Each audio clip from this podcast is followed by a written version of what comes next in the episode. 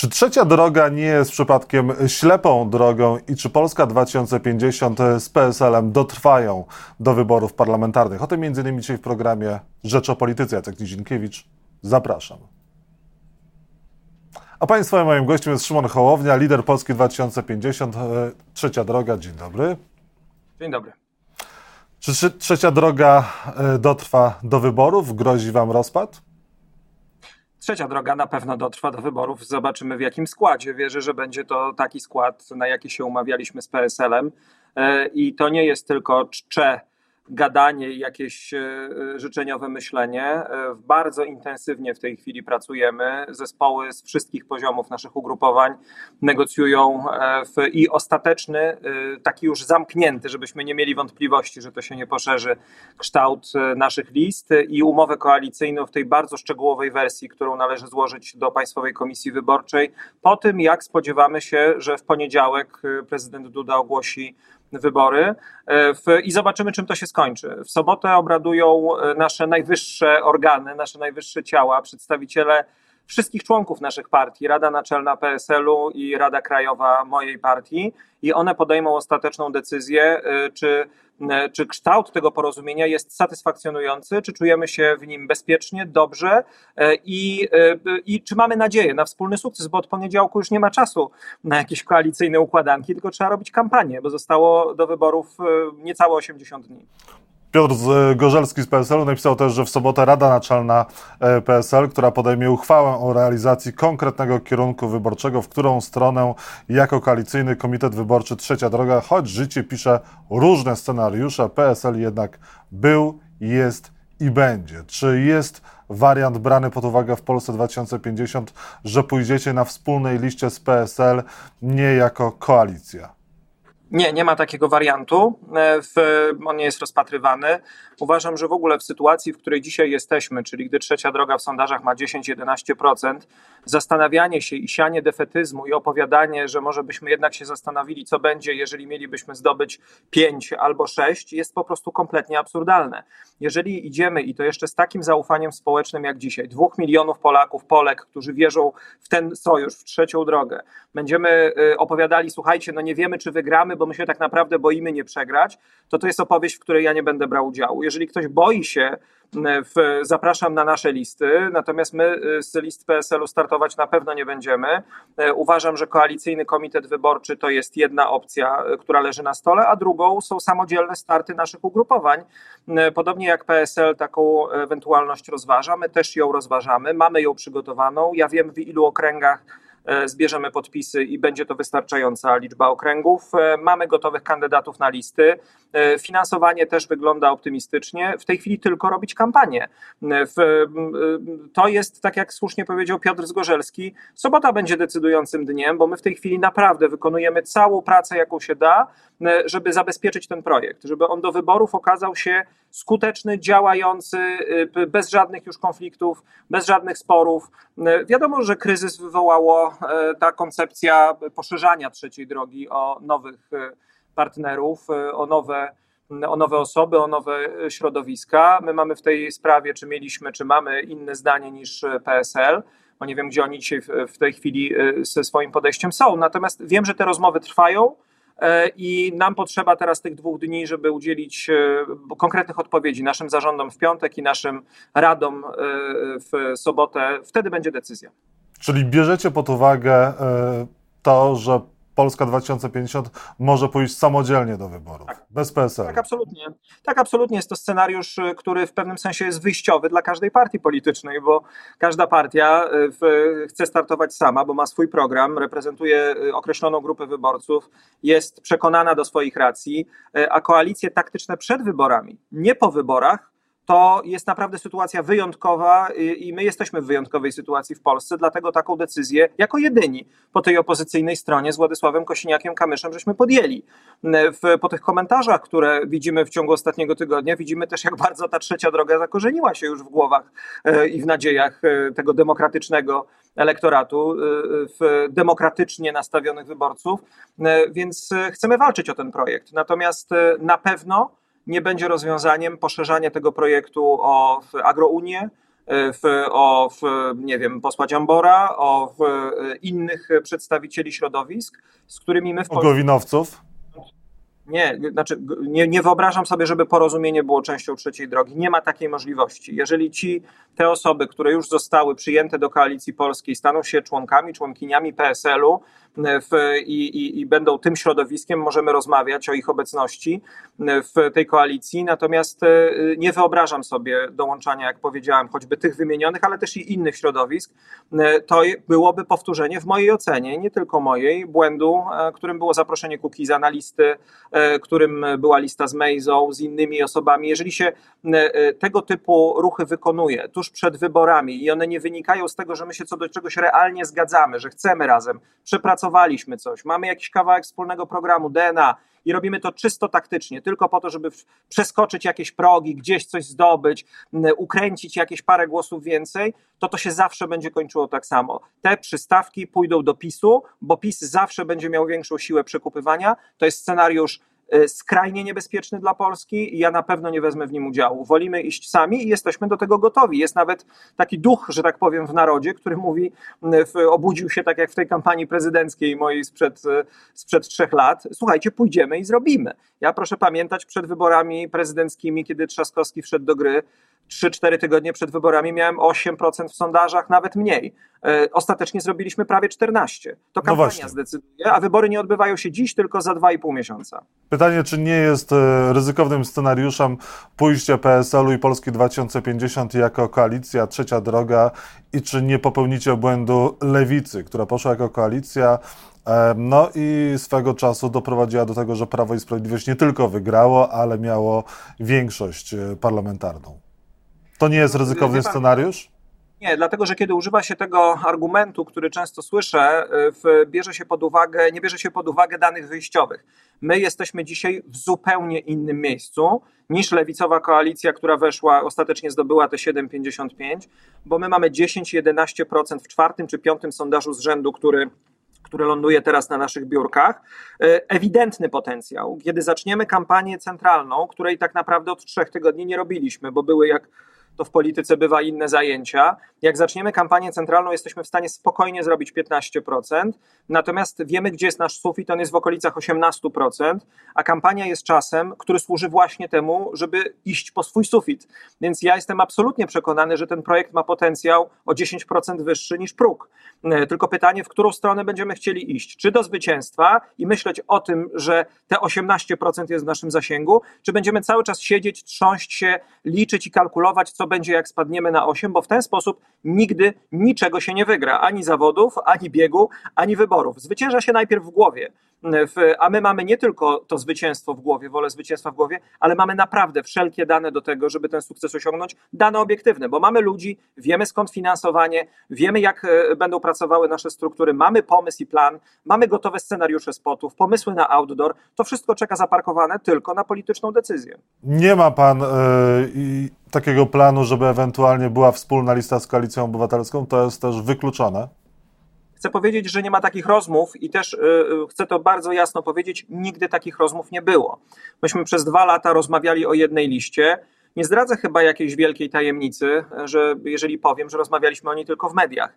Nie było ani jednego telefonu z konkretną propozycją dotyczącą jednej listy, ani jednego spotkania liderów, ani na żadnym innym szczeblu, które byłoby analizą jakiejś konkretnej propozycji, którą ktoś złożył, przychodząc i mówiąc: Słuchajcie, mam taki pomysł, może byśmy poszli z jednej listy.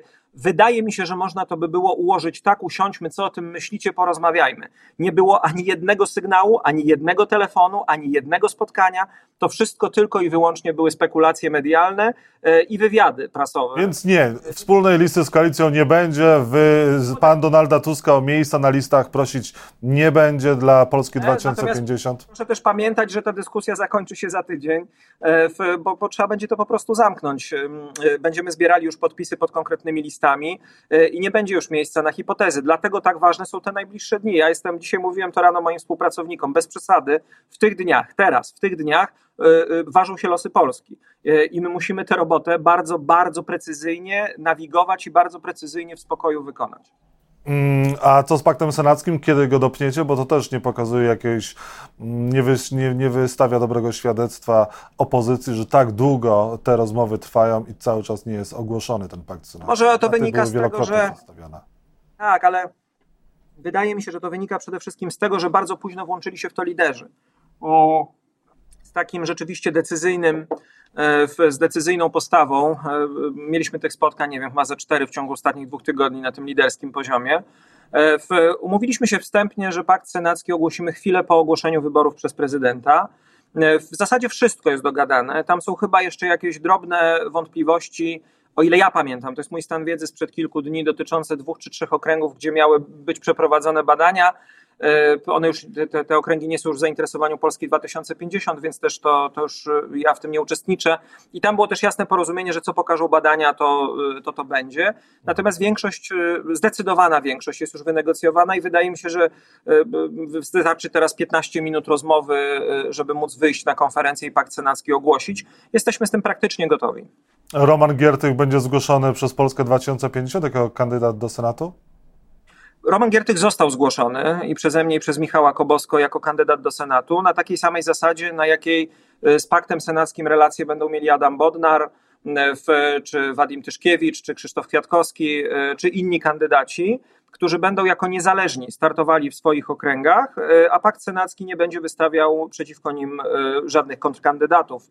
E, na takiej zasadzie, e, nie jako kandydat Polski 2050, ale kandydat niezależny Roman Giertych został e, zgłoszony, natomiast jego interesuje bardzo konkretny okręg, okręg, który dzisiaj jest w gestii Platformy Obywatelskiej. Nie wiem, jakie są wyniki rozmów między nim a Platformą Obywatelską na tym etapie.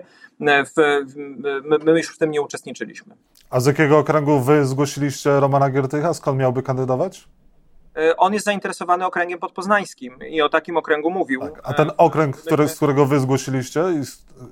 Yy, to nie, myśmy, my nie zgłaszaliśmy z konkretnego okręgu. My mówiliśmy, że jeżeli będzie trzeba, możemy zaproponować któryś ze swoich okręgów, jeżeli miałoby to odbarczyć sytuację, po to, żeby ta układanka się poprzesuwała. Identycznie zrobiłem w sytuacji z Adamem Bodnarem, E, zaproponowałem, ponieważ był pad e, w Warszawie, a nie pakt, e, zaproponowałem, że jeden z naszych, naszych okręgów może posłużyć jako rodzaj takiej stabilizacji, że ktoś się tu przesunie, gdzieś tutaj się to wszystko poukłada. I rzeczywiście po tym obrocie, po 12 godzinach sytuacja się wyklarowała i, i od tej strony jesteśmy umówieni. Nie wiem jak będzie z Romanem Giertychem, jego interesuje tylko ten okręg, nie interesują go inne, również te, które były w, w naszej gestii, więc to już jest sprawa między nim a Platformą Obywatelską, nie jest kandydatem Polski 2050. Natomiast tak, położyłem oficjalnie jego nazwisko na pakcie senackim jako kandydata niezależnego na takiej samej zasadzie, e, na jakiej kandydaci, o których przed chwilą wspomniałem. Nie ma pan takiego wrażenia, że Polska 2050 przez e, ostatnie tygodnie, a może nawet miesiące, kiedy ta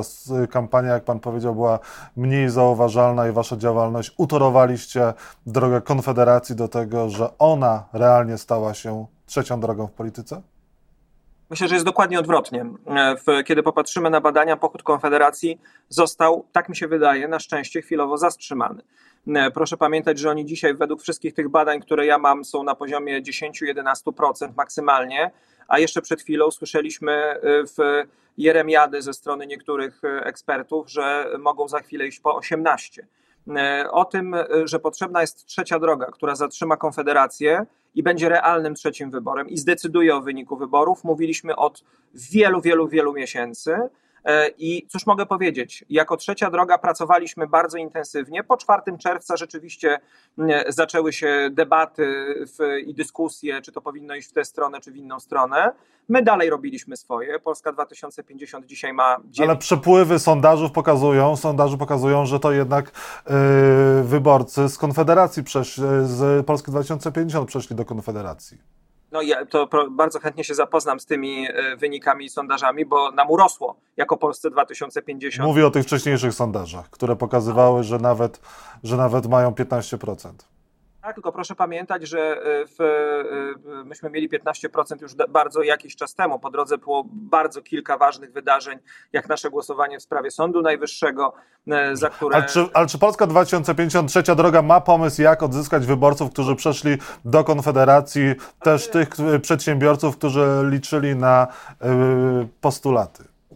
Proszę pamiętać, że Konfederacja w przyszłym sądzie, w przyszłym, przepraszam, w przyszłym sądzie może też, w Sejmie przyszłym będzie, e, w, natomiast ona nie może mieć dominującej pozycji, dlatego że obawiamy się, że Konfederacja razem z różnymi innymi przystawkami będzie grała na bałagan w tym Sejmie, na zablokowanie tej przyszłej kadencji i na kolejne przedterminowe wybory. Natomiast my dzisiaj mówimy bardzo wyraźnie i dobitnie wszystkim tym, którzy dają się nabrać na propagandę Mencena o niskich i prostych podatkach, że my im dajemy dużo prostsze i dużo bardziej konkretne i realistyczne rozwiązania, czyli VAT od zapłaconej faktury, czyli moratorium podatkowe do 26 roku, czyli radykalne uproszczenie przepisów podatkowych, czyli zwolnienie dla przedsiębiorcy, znaczy dla pracownika, który płaci ZUS od pierwszego dnia, a nie płaci pracodawca. Mamy takich punktów 10, Y, co do których się zobowiązaliśmy, dziewięć wspólnych reakcji, y, y, gwarancji w ramach trzeciej drogi i mówimy, słuchajcie, możecie to mieć. Bez Korwina, który mówi, że jeżeli czternastolatka została zgwałcona i nie krzyczała, to widać tak chciała. Bez Brauna, który chce wprowadzić w polskim prawie karę batorzenia, a osoby LGBT zamykać w więzieniu. I bez tych wszystkich posłów Konfederacji i wolnościowców, którzy podpisali, wyrok, podpisali wniosek do Trybunału Konstytucyjnego o taki wyrok w sprawie aborcji, jaki został wydany. Można to mieć bez toksyny, bez tego y, strasznego pakietu, który Konfederacja nam ciągnie na głowy i my to będziemy wyborcom pokazywać. Proszę też jeszcze pamiętać o jednym. Nas nie interesują wyłącznie antysystemowi y, wyborcy, których ciągnie do Konfederacji. Nas bardzo interesuje ta połowa Polaków, która wypisała się z wojny polsko-polskiej, nie widzi się ani w Polsce PiS, ani w Polsce Platformy. I ja ją spotykam tak jak wczoraj w Łodzi na każdym spotkaniu na którym jestem, i oni nie dowierzają, że jeszcze cokolwiek polityka może mieć im do zaoferowania. 1% wyborców w Polsce przy 60% frekwencji to około 180 tysięcy wyborców. My jestem przekonany, że my możemy pozyskać jeszcze kilkaset tysięcy albo i więcej osób dla demokracji przed tymi wyborami. Czy pan wciąż ma ambicje, żeby być premierem Polski po przyszłych wyborach?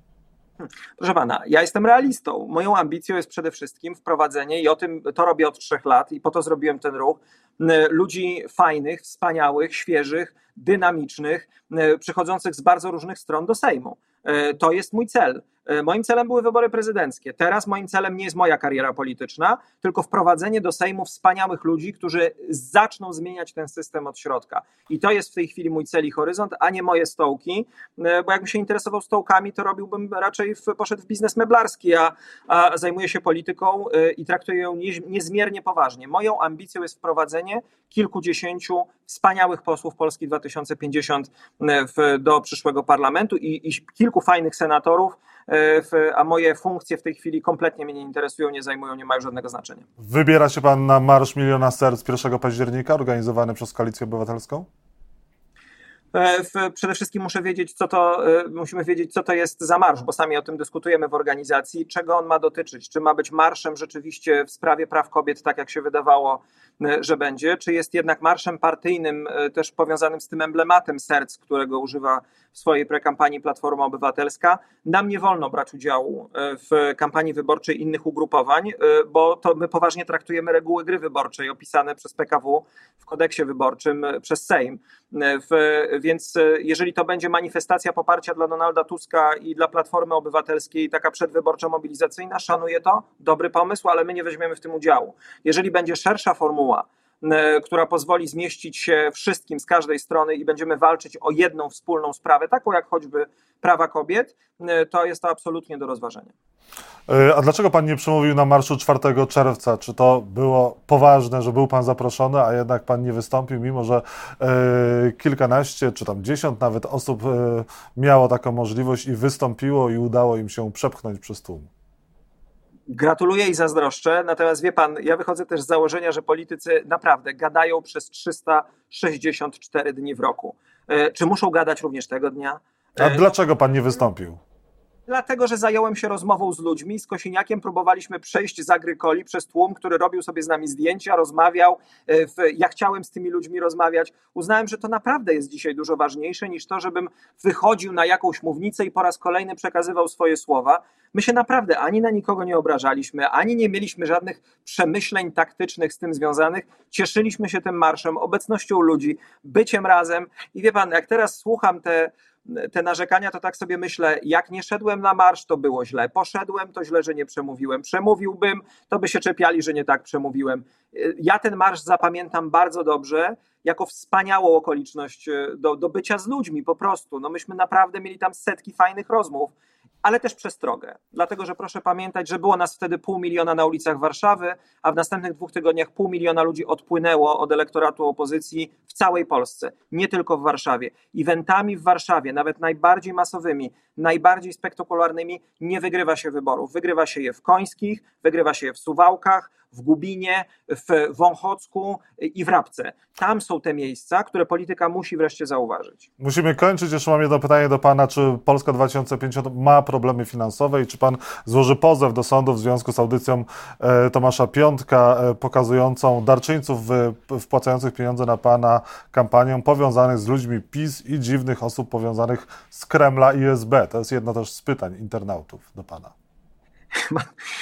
jak nawet słyszę te głupoty, to mi się tylko śmiać chce. Oczywiście analizują to nasi prawnicy, e, Natomiast rozumowanie pan pozwoli, e, że użyję metafory, żeby to zobrazować pan, pana Piątka jest następujące. Pan Piątek jest byłym mężem naszej byłej posłanki Hanny Gil-Piątek, która kiedyś była posłanką lewicy, w której, e, z którą związany jest Włodzimierz Czarzasty i Aleksander Kwaśniewski, a oni obaj znali Wojciecha Jaruzelskiego więc ataki Tomasza Piątka na mnie sponsorował Wojciech Jaruzelski. To jest mniej więcej ten tok rozumowania. To jest taki absurd, że to się po prostu w głowie nie mieści i zastanawiam się, czy te wypociny pana Piątka wysłać raczej do sądu powszechnego, czy raczej na jakiś konkurs opowiadań fantastycznych, bo tam jest chyba ich miejsce. Natomiast rozumiem, że takie są reguły kampanii wyborczej, że w Y, y, różne absurdy się na swój temat słyszy, a odpowiadając na Pana y, poważne i konkretne pytanie, nie, Polska 2050 nie ma problemów finansowych. Od kilkunastu tygodni notujemy naprawdę cieszący oko wzrost tych małych wpłat czy tych mniejszych wpłat, średnich wpłat, które wpływają na nasze konto. Ludzie wiedzą, że zbliżają się wybory i będziemy w stanie temat wyborów powiem to kolokwialnie, dźwignąć finansowo. Oczywiście nie na takim poziomie, na jakim partie, które dostają pieniądze z budżetu. My dostajemy je tylko od obywateli, ale damy radę, poradzimy sobie z tymi. Ale też dwie organizacje uważają, że Stowarzyszenie Szymona Hołowni sprzeniewierzyło środki na pomoc dla zwierząt z Ukrainy. O tym pisała też Rzeczpospolita. Tak, tak, czytaliśmy o tym. Będzie bardzo twarda odpowiedź prawna w tej sprawie. Tu nie można mieć wątpliwości. Pozew jest w tej chwili szykowany. To są oszczerstwa, to są kalumnie, to są, to są potwarze które są kierowane pod adresem ludzi, którzy wspaniale pracowali. Proszę pamiętać jeszcze o jednej rzeczy, o którym niestety w mediach rzadko się wspomina. Po całej tej sprawie była kontrola wojewody. To nie jest organ e, sprzyjający nam, bo wojewoda jest z PiSu, która nie dopatrzyła się żadnych, żadnych nieścisłości czy nieprawidłowości w rozliczaniu tego grantu i wprowadzeniu tego grantu. Natomiast jeżeli ktoś dalej chce obrażać ludzi, którzy dają swój czas, krew, siły, żeby ratować i ludzi, i y, zwierzęta uchodźców, to będzie musiał wytłumaczyć się z tego w sądzie. I ostatnia kwestia, pan prowadzi dobrze kampanię, wytrzymuje to ciśnienie, bo wygląda troszkę tak, jakby pan się też obraził na media, przynajmniej na znaczną ich część, no i też na niektórych wyborców. Widzieliśmy ten film, gdzie pan do, pouczał pewną panią, y, siedząc, nie wstał pan w trakcie rozmowy y, z kobietą. Wszystko dobrze? E, dziękuję bardzo panu za troskę. To bardzo miłe z pana strony. Rozumiem, że e, to pytanie wynika też z tęsknoty za tym, że nasze spotkania ostatnio nie były dość regularne. Ja udzielam wywiadów chyba dwóch czy trzech w ciągu tygodnia ostatnio, więc więc trudno jest obronić tezę o tym, że w jakikolwiek sposób obraziłem się na media. Panu też mogę e, obiecać, e, że w, skoro jest taka potrzeba, będziemy widywać się częściej i będą to doznania coraz e, bardziej intensywne w miarę zbliżania się wyborów. A jeżeli chodzi o to wystąpienie z tą panią, bo filmik nie, nie stawiał pana w dobrym świetle. Tak, ale to wie pan, wszystko można dzisiaj odpowiednio przyciąć, wyciąć i zmontować.